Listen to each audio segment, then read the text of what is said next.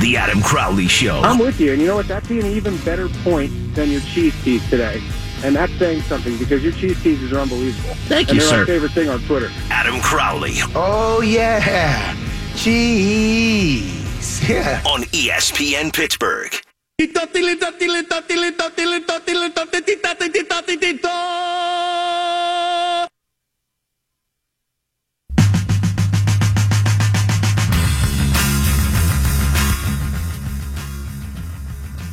Mark Kaboly and I are arguing on Twitter.com about the new lowering the helmet rule. He says that it won't be called as much in the regular season as it has been in the preseason. I couldn't agree more. Where he and I do disagree is I still think we're going to see a playoff game or a game with playoff implications come down to whether that rule is applied or not. I don't care if the rule is applied correctly or not. But the fact of the matter is, that rule will be in effect this year. Flags will fly. Games will be affected by something that wouldn't have affected them last year. We'll talk to Mark about that coming up at 520. You found the Crowley Show where your mom listens, and you should too. 412-922-2874 is the number to call, or you can join the cast dozens and follow me on Twitter at underscore Adam Crowley. Tell your kids, tell your wife, we're doing radio up in here. Brian Lamartina sitting across from me. Check him out on Twitter at FBomber73. Shirtless Tom behind the glass. You can check him out on the twitter.com at Button Pusher 970. As we have stopped doing of late. That's not how I wanted to say that. We haven't been doing something lately we're going to do today. And that's we get pissed off on Mondays. We ran for 30 seconds about things that drove us crazy throughout the weekend or just things that have been bothering us in our lives. And we'll do that at the end of this segment. We'll do it at the end of the five o'clock segment and at the end of the six o'clock segment. So do please stick around for that. And you feel free to tweet us what's pissing you off. Feel free to call us and tell us what's pissing you off. You know what's pissing me off? Steelers defense. Mike Tomlin has been the guy since Dick LeBeau departed. When he was officially, unofficially retired by the Pittsburgh Steelers, Mike Tomlin was going to have a bigger hand in the defense. Uh, even though Keith Butler was the defensive coordinator, is the defensive coordinator, it's Mike Tomlin's show. And while the numbers haven't looked that bad for Mike Tomlin's defenses in terms of where they wind up ranking in the National Football League, there's a lot that we don't have to like about the way the last four years have gone. And Mike Tomlin deserves to finally start to get heat for it. And I know that half of the starters didn't play in the preseason game a couple of days ago. But the ones who did play didn't play well enough. And this is going to sound ridiculous. But the third preseason game, I need to see something. I need to see that the defense is actually going to look better than what it did last year because right now I'm very fearful that it's going to be the same defense that we saw last year. There are some different pieces. Morgan Burnett is, you'd think, better than Mike Mitchell, but the angle he took on a big play in the Packers game makes me scratch my head a little bit.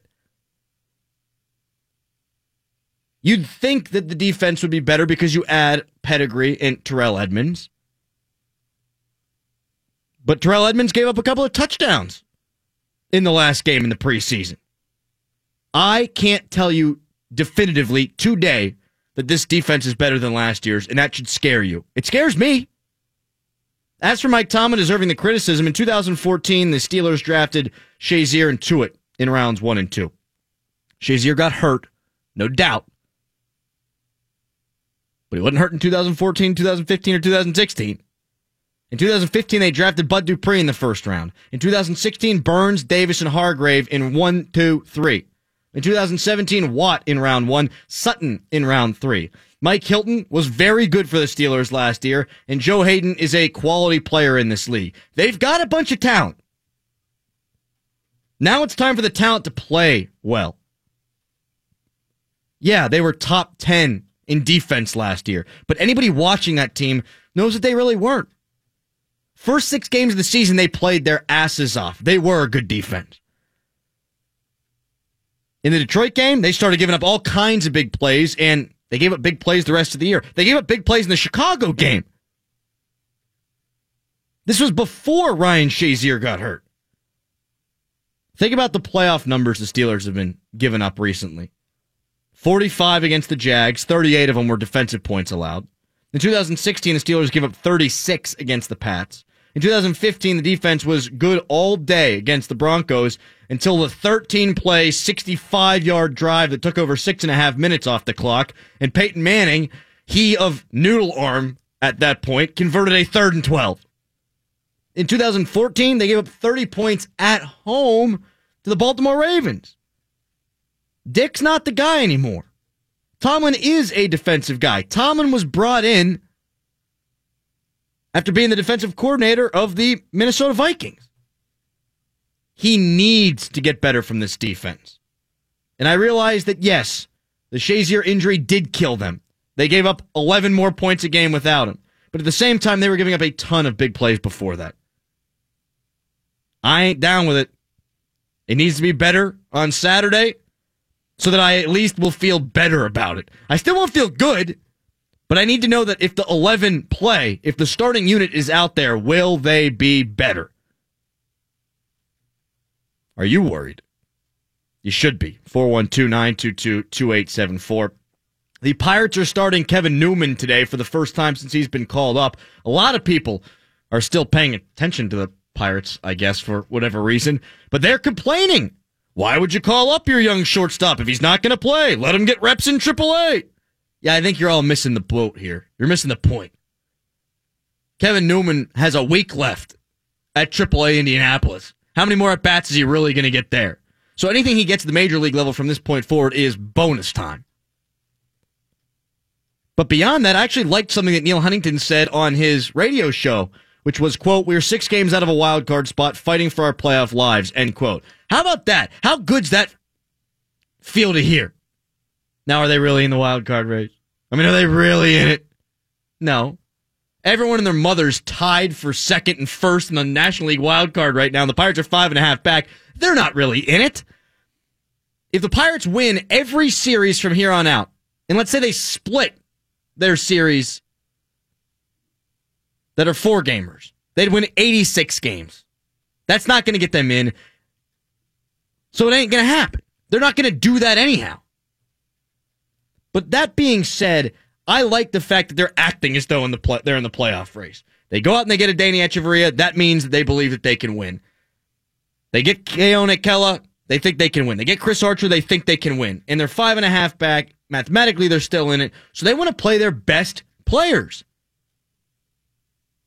Danny Hechavarria hasn't done anything lately to get ousted from the lineup. He's great defensively, and that's clear the second you lay eyes on him.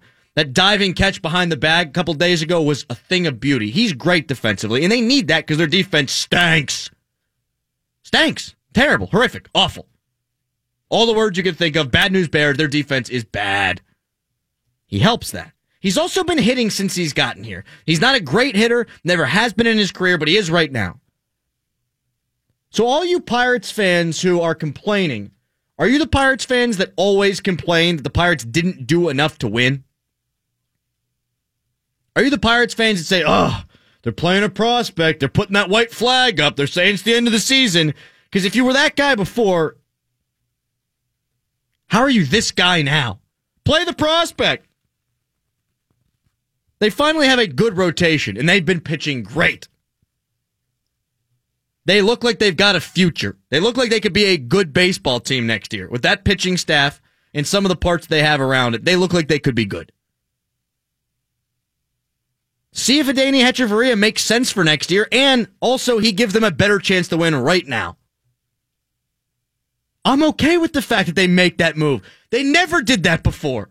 Usually it's let's get the prospect in there. September always came before September for the Pirates. September's for the September call ups. Well, the Pirates, let's give a guy a look here or there in August because we are not in this thing. They'd have already shipped out all their old, crusty veterans at this point in other seasons, so I could see where the confusion would come in. But they didn't do that this year. They went for it. And in going for it, you have to stay committed through August when you're only five and a half back. Again, they're not going to make the playoffs. They're not going to make the wild card. But it doesn't mean that they shouldn't shoot for it. Crazier things have happened. And if Hechavarria is the guy, fine. Let him be the guy for now. Get Newman in from time to time and see if he can be a part of the future, but only if it helps you win baseball games. What are you going to do? You going to take Frazier out of the lineup at second base? No. He hits the walk-off homer. He's one of their only players who's playing real well. You can't take him out of the lineup. You're not going to take Hechavarria out of the lineup because he's playing well too. What they wound up doing today is they moved Frazier to center field. Marte loafed on a ball. Maybe he's dinged up a little bit. I'd hope he's dinged because if you pull the guy for loafing, now you're just cutting off your nose to spite your face. But they pull him out of the lineup. They put Frazier in center. I probably would sit down Polanco the way he's been struggling, but they do finally give you what you want. And that's hello, Newman. Playing shortstop today. Second base. Same difference. He's in the lineup, damn it. A recent media report has come out that says James Franklin's overrated, voted on by guess who? Other coaches. Hey, guess who's jealous? They are. We'll get more into this coming up at 440. But James Franklin's led Penn State to back to back 10 win seasons and a conference championship, and they're starting this year in the top 10 in the Associated Press. This all coming on the heel, on the back end of restrictions to scholarship limits. You don't think that guy's a good coach? I don't know if you could name five coaches in college football that I'd rather have over James Franklin right now. I'll take Urban. Just kidding. Fire him into the sun. I would take Urban if it was all about football. You're going to take Saban, obviously. I might take Petersen out of Washington. That guy has done some amazing things at a school where people don't do things. And what he did at Boise was outstanding. And there are other couple guys that are in the conversation, but James Franklin deserves to be in that conversation, not in the conversation of the most overrated coaches in the country. And trust me, I hate saying it because I don't like him and I don't like Penn State at all. That's how you can trust my opinion. We've got Chris Adamski coming up in eight minutes on the show. He's a Penn State alum and a drooling Penn State homer. So when he says something along the lines of James Franklin was one of the best, eh, you take it with a grain of salt. When I, a self-proclaimed Penn State hater, says it, you know it's true. That's like if I said Pat Narduzzi's a good coach. I would never say that. But if I said Pat Narduzzi's a good coach, as the West Virginia guy, you know I was telling the truth. ESPN's new president says that ESPN needs to stay out of politics. It's not our jobs, end quote. Isn't it impossible when athletes that are being covered don't stay out of politics?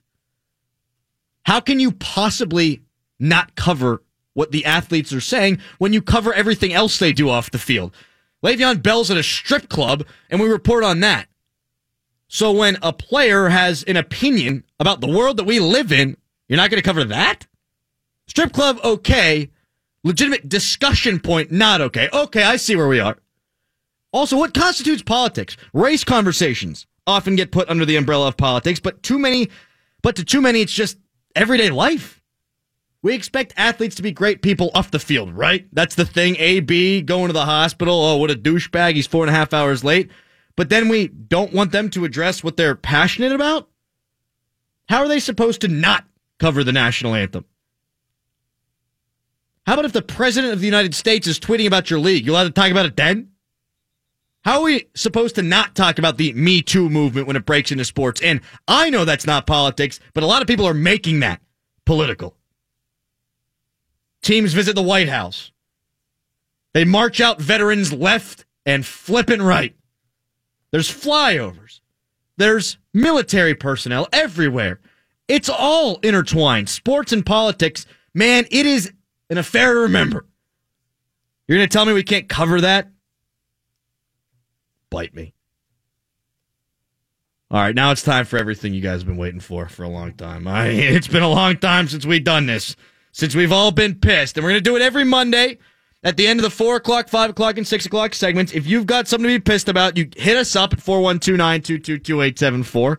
Or you tweet me at underscore Adam Crowley, at FBomber73, or at Button Pusher 970 Then on Fridays, we'll do things that make us happy. Because the week's over. And that's when we're happy. Woohoo! But here's what's pissing me off today overly strong craft beers. I started my Saturday night with two 16 ounce craft beers. I didn't bother to look at the alcohol content, but who cares? It's beer. I can drink a thousand and be fine. Wrong. On top of the two craft brews, I drank six standard pea colored Pilsners. I could drink a thousand of those and be fine, period. Not combined with the craft beers, though. I woke up in the morning, kissed my wife, and told her I love her before she pointed to the window that I urinated out the night before. No recollection. There should be a warning label on those sons of bitches.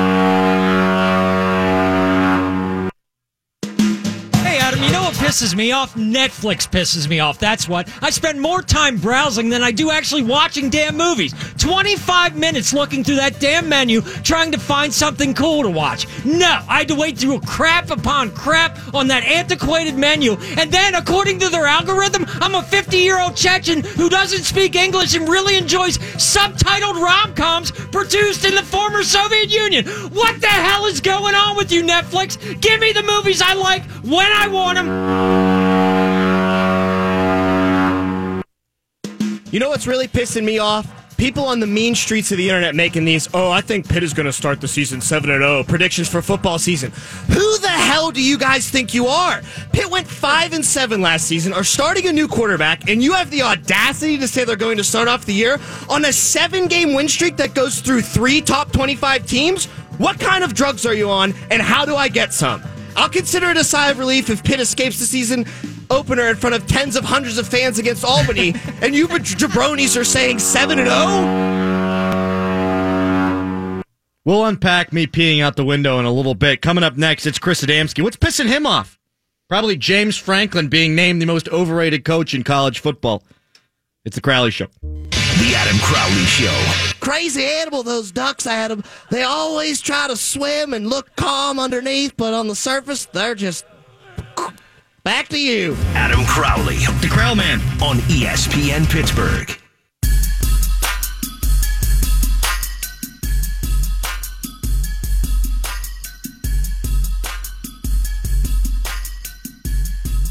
There's this graph that's flying around the interwebs right now that has all the college logos on it.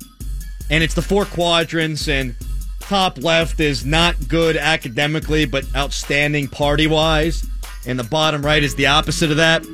Or I guess the top right is the opposite. I don't know. I went to West Virginia, so I'm a dumbass. And West Virginia is like all the way at the end, party wise and academic wise. And who points this out to me today but our good friend, Chris Adamski from the Trib. And we've been saying things that piss us off today.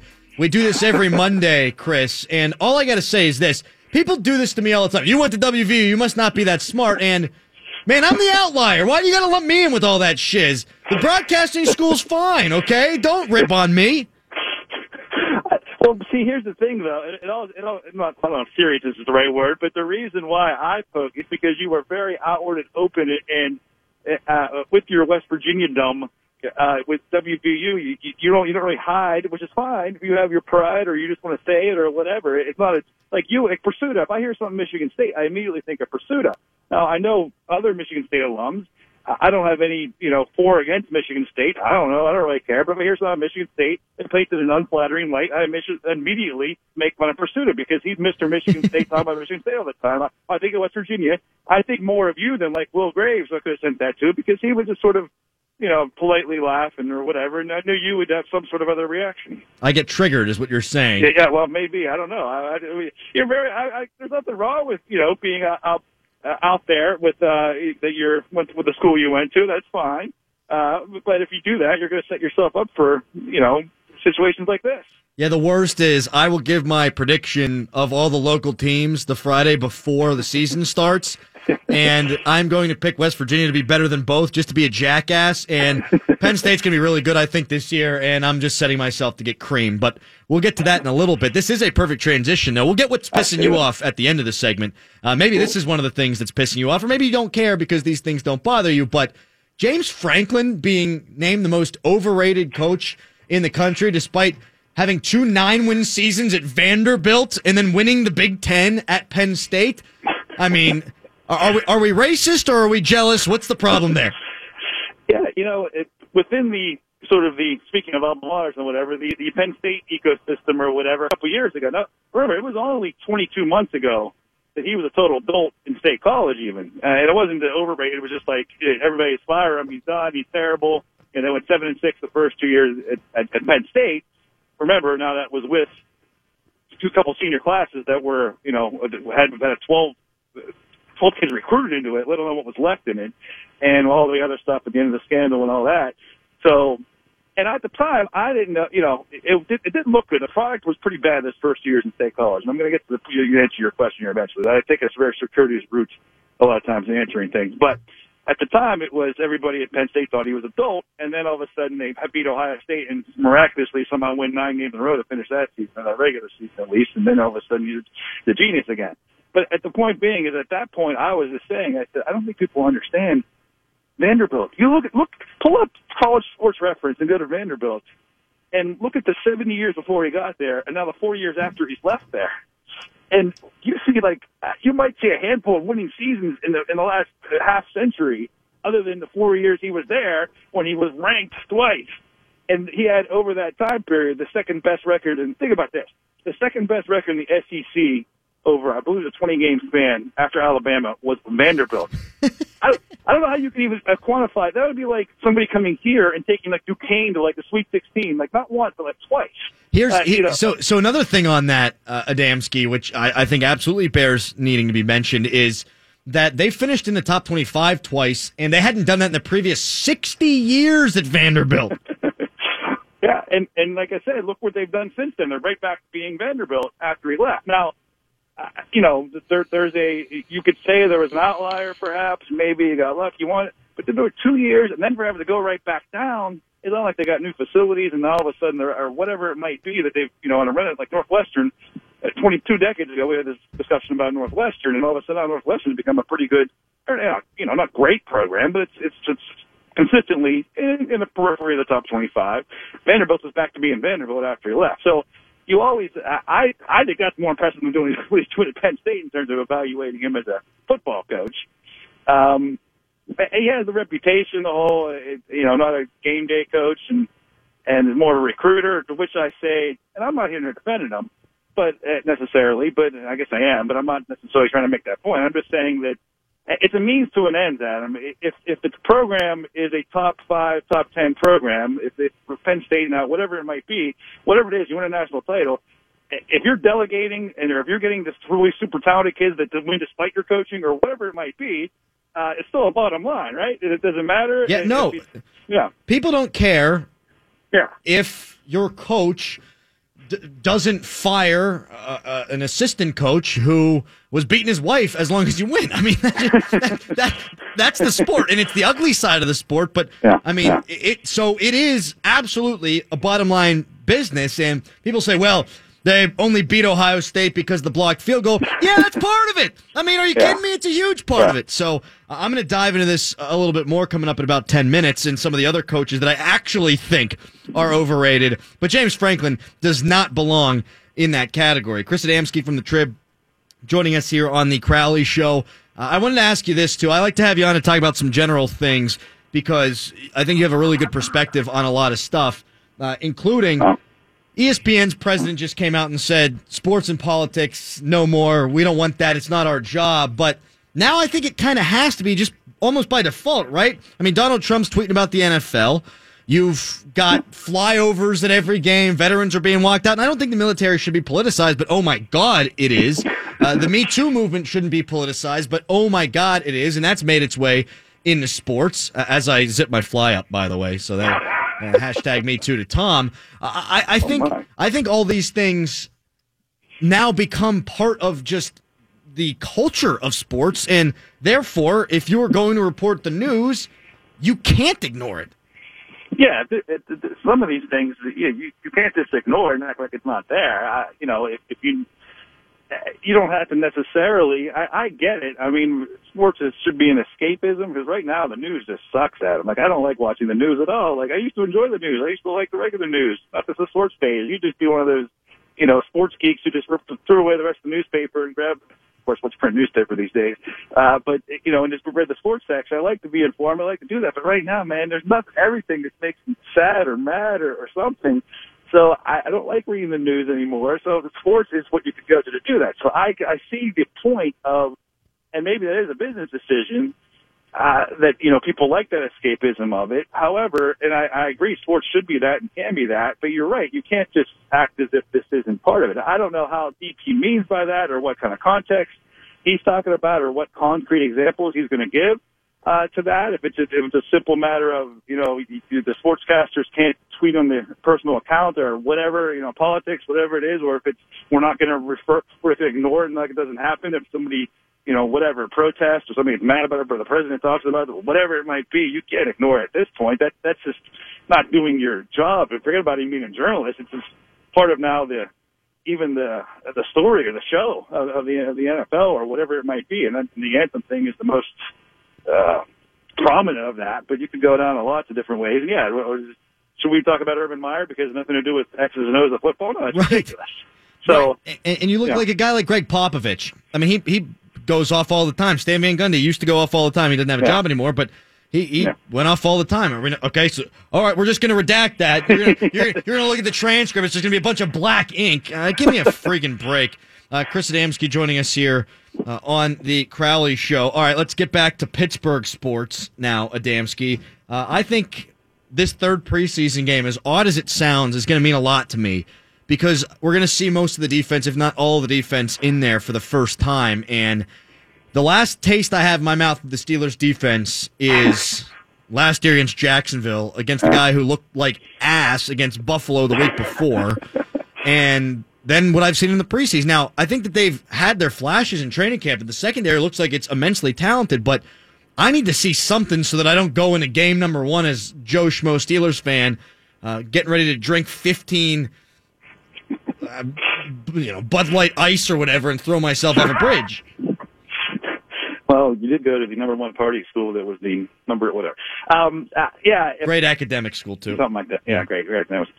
If the only only thing I'll, I'll, preface this with is I feel like I've been just like everybody else, and just recently too. I mean, a few years ago. Remember the remember what did what did the Steelers lose? Twelve preseason games in a row or whatever it was. And I get it, okay. You know, it, it uh, it's not totally meaningless, and you do want. I, I agree with you. However, I I do even if the first team defense, you know, gets exploited, blows up, gives up five touchdowns in a row, whatever it might be. Uh, I'm still going to temper it that this is still, it doesn't necessarily correlate. We've seen it way too many times. It is not, August football does not correlate to December, September, which uh, in turn, in, in a different way, does not correlate. There's, there's teams uh, every year, Steeler teams and other teams that are, that are markedly different, even the same personnel from September to December. So that, that's a whole other thing, but we talk about the preseason. However, that being said, uh, you know, I know we had a month and a half to see the Steelers without Ryan Shazier last year or whatever. was. I guess it was five games. Count the playoff game or four and four and a half. Uh, that wasn't very good. Uh, uh, and we have that. We have a new secondary coach to, to look and see how that's being integrated in. We have to watch to see the, the new personnel in the secondary uh, and, uh, Jon Bostic, whatever it might be. There are a lot of things to watch now that aren't, it's not as simple as rolling a football out there. I think if you, in other words, the offense sucked right now, what would you be talking about? The offense, if they if Ben, ben goes three and out, four No, but in a row. track record has to matter, I think. Yeah, yeah. So that's kind of my Right. point is that the defense doesn't necessarily have the, the track record, especially a non-Ryan Shazier defense, which we have pretty much zero track record. And the track record we do have is not very promising in the regular season, in playoffs, more particularly. All right, Adamski, we've been saying what's been pissing us off. Mine from the first segment was craft beer, not because I don't love it. Uh, I like the taste. We used to do Thirsty Thursdays here on the Crowley Show. Tom stopped scheduling those.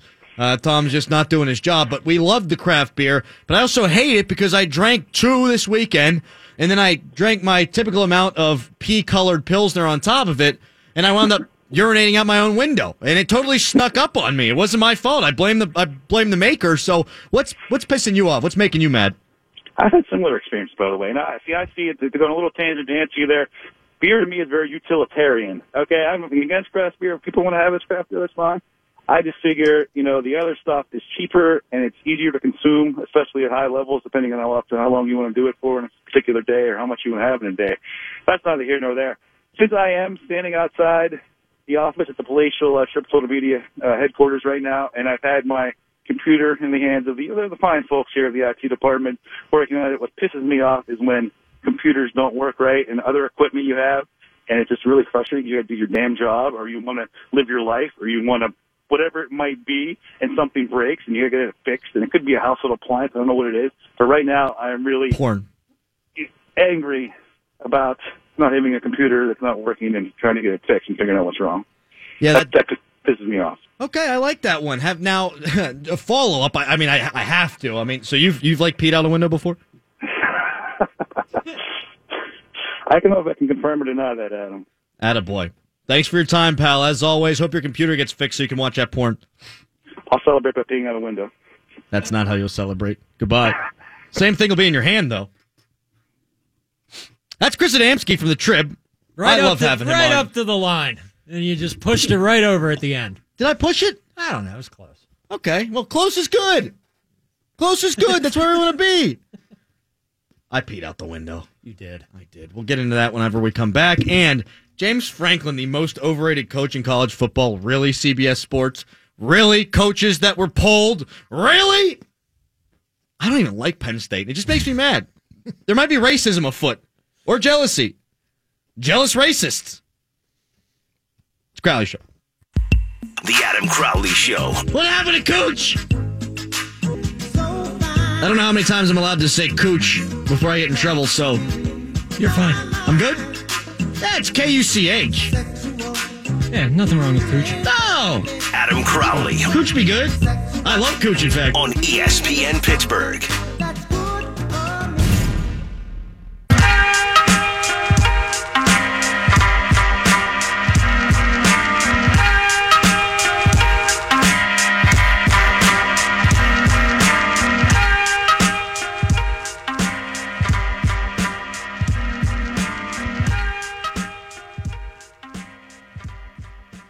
Politics and sports, they mix. They do. No matter what you think, they do. Donald Trump tweeting about the country, but at the same time tweeting about the National Football League and Roger Goodell and Colin Kaepernick. How's ESPN supposed to not cover that? Teams not going to the White House. How are they supposed to not cover that? Gregg Popovich goes mouthing off. How are they supposed to not cover that? Although there is a line, I suppose. Like you would never put a conservative talk show on a sports station. That would never happen. 412-922-2874 is the number to call. Tweet me at underscore Adam Crowley. James Franklin was named the most overrated coach in college football. CBS Sports did a poll of college coaches who ranked Franklin as the most overrated. And I mean, what are we doing here, people? Are we racist? Or are we jealous? Or are we both? You know, I don't want to play the race card. I don't I don't like to do that all the time. I don't like to be one of those quote unquote race baiters. I talk about race whenever I think it really is an issue. I doubt that it had anything to do with James Franklin not being voted or or being voted the most overrated coach in college football. What I do think it is is jealousy. Maybe James Franklin's not the best X's and O's guy, and Joe Moorhead comes in. He's got the offense clicking at high cylinders, and he changes things. Maybe that's not his thing. But winning sure is. When you bring in enough good players, you win. And Nick Saban's always brought in good players, and his schemes have developed through time as he himself has consumed more football. But there have been times where you just look out and you say, Alabama's so overwhelmingly talented that, oh my God, they're going to beat you. I mean, they're, they're going to beat you, and now they scheme you up. So that, that might be it. But here's why it's totally wrong. Vanderbilt finished in the top 25 in two of his three seasons. Vanderbilt! Nine wins in back to back years. Vandy hasn't finished in the top 25 in 60 years prior to his arrival. Vandy's 18 and 31 since he left, and a paltry, oh my God, 6 and 26 in SEC play. They had the second best record in the SEC in Vanderbilt behind Alabama while he was there. Then at Penn State, it's back to back 10 win seasons on the heels of all of that. I mean, what, what do I say? I mean, on the heels of all that and the scholarship ramifications and things of that nature, now they've won 10 games back to back seasons, a conference championship, and they're in the top 10 this year. So he's not the most overrated coach in college sports. You know who is? Anybody? Former boss Greg Henson. It's Jim Harbaugh. Went to a Super Bowl, didn't win it. He's a good coach, don't get me wrong. What's he won in college? I'll wait. He had Andrew Luck. You win an natty? And one of the best quarterback prospects that we've had in decades. You win an natty? No. Now at Stanford, he built Stanford up to be a great program. That's a job. Good for him. But David Shaw has kept the standard up. David Shaw has kept that program at the same level. So maybe Stanford was just a sleeping giant. Michigan, a giant that has been temporarily sleeping. They won 11 games with Brady Hoke not all that long ago. But he comes in and hasn't won the division. Hasn't won the division. He was 8 and 5 last year. That's a rousing success at And Blue University? No, I don't think so. And for all the pom poms and expectations coming in, he has not lived up to them. And maybe this is the year. I'm not saying fired a guy. That's not the conversation I want to have. But if you're overrating and underrating guys, that dude's overrated. Chris Petersen, to me, my most underrated coach in college football. He's at Boise. Boise. And he's winning games. BCS games. Then he moves on to Washington. And he's got them contending when they hadn't in forever. Tom's in there shaking his head. He's not at Boise. You lost me for a second there, but as always, you brought it right back because you're the best. You know what? That irritated me. I'm. Just, I, You, were, you had a little cry on I, your face. I am testy today. That irritated me. it wasn't meant as a bad thing. I was just trying to keep you honest, but you I kept know. yourself honest. I will keep myself honest. Thank you very much. No, I forgot where he was. Thank you. Chris Petersen, Washington, killing it. He's killing it. And Washington, they ain't done anything since the 90s either. That's like bringing Colorado all the way back and then sustaining Colorado as a power. I mean, that should mean something. So some guys are overrated, some guys are underrated. It's not that interesting a conversation to me. I bring it up because it's so erroneously wrong that there's something there. Like, is he a D bag? Is James Franklin just a giant jackass? Sorry, shouldn't be saying those words on the radio. I'm a frat boy.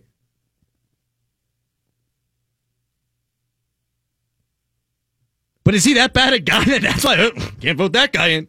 Is because he made the comments about needing to have assistant coaches with hot wives?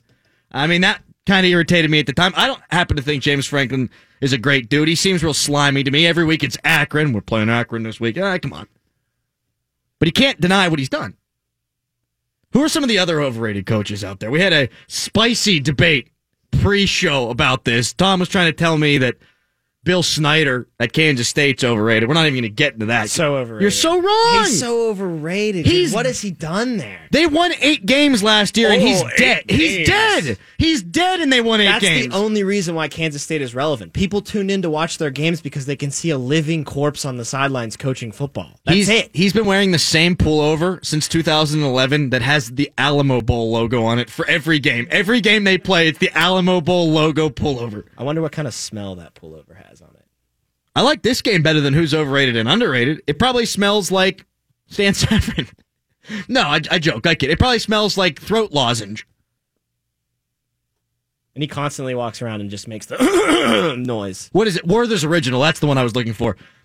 Stan has a bunch of those in his briefcase. Werther's. How does a 100 year old man like that get up in front of a group of college kids and fire them up to play a football game, though? Very carefully. Remember when JoePa pooped his pants running off the field? Oh, I watch that video once a week. That's got to be difficult for young Mister Snyder to not do that. hey, you're going to go play for the guy who just uh, asked himself on the sideline? Yeah, that's where I'm going. Yeah, like how does Kansas State steal recruits from anybody? Like how how is Bill Snyder coming in and just be like, "Hey, you young whippersnapper, you should come down to Kansas State and let me teach you how to play football the right way." He just beat cancer too. Did he really? He did. All right, maybe he's not overrated. I promise you as many butterscotch as you want if you come to play for me. If you score me a touchdown, I'll give you a nice shiny nickel. I'll He- pat you on the head. Whoa. NCAA violation. That is an Oh, NCAA. you're right. Be doing That's that. Oh, you're right. You can't be giving him oh, nickels. Bill I don't think you can even give him Werthers. No, you can't do it with a shiny nickel. What you have to do is like wear down the nickel, then hand it to a booster, then the booster will then hand the nickel to you. That's how that works. Shiny like that that draws attention. Bill Snyder's football team still pl- still plays football like it's 1960. They don't throw the ball. It's it's all option quarterback run. Collin uh, Klein ran a, ran five thousand people over en route to them being number three in the country a couple a handful of years ago. I was going to say that exact point. I think their last big run, they passed the ball twice a game. Like they passed the ball less than Navy and Army do. How can you not beat that team? He's so he's actually underrated now. I've decided. Yeah, Bill Snyder, hell of a coach. Yeah, hell of a talking coach. about. Hell of a coach. Brian Kelly. Oh, that's a good one. He got his team to a natty. He They got smoked. they got destroyed. He made Cincinnati relevant. That that matters. He's a good coach, but the conversation's not who's a good coach. It's who's the most overrated coaches. And Brian Kelly gets all the Golden Domer recruits. Oh my God, we love Notre Dame. Did you go there? No, I'm Irish. Okay, whatever. He get all those people that buy in hook, line, and sinker. He gets great talent, and eh, eh, and he's a douche. I mean, he's a grade A butthead. He also always gets like the top quarterbacks in each class, and they always underachieve. Like they never play up to the potential. The guy who went to the national championship, Golson, he was pretty well for one year, but then they kicked him out of school because he was cheating. So, and he's supposed to be like some quarterback guru, right? Like he's that's his forte is coaching quarterbacks, but they all underachieve at Notre Dame. He also killed that kid. He killed a kid. The kid who was up Committed on murder. yeah up top. He was filming the practice. He's a, he's a jerk. And if I were Notre Dame, Notre Dame's supposed to be Catholic institution, but Notre Dame is supposed to be this beacon of all things that are good about college football, right? Like Beano Cook. Beano Cook loved Notre Dame, Notre Dame, right? They're not that. You can't be that with the guy who gets red after every single negative play. I'm I'm shooting him up the board. That's the guy, Brian Kelly. Overrated. Coming up next. Mike Tomlin overrated? It's an odd question because some thinks he he should be gone already. But the way he's handled the defense over the last couple of years leave me scratching my head. We'll get to that. And Ryan Shazier walking out of the tunnel. It's a Crowley show.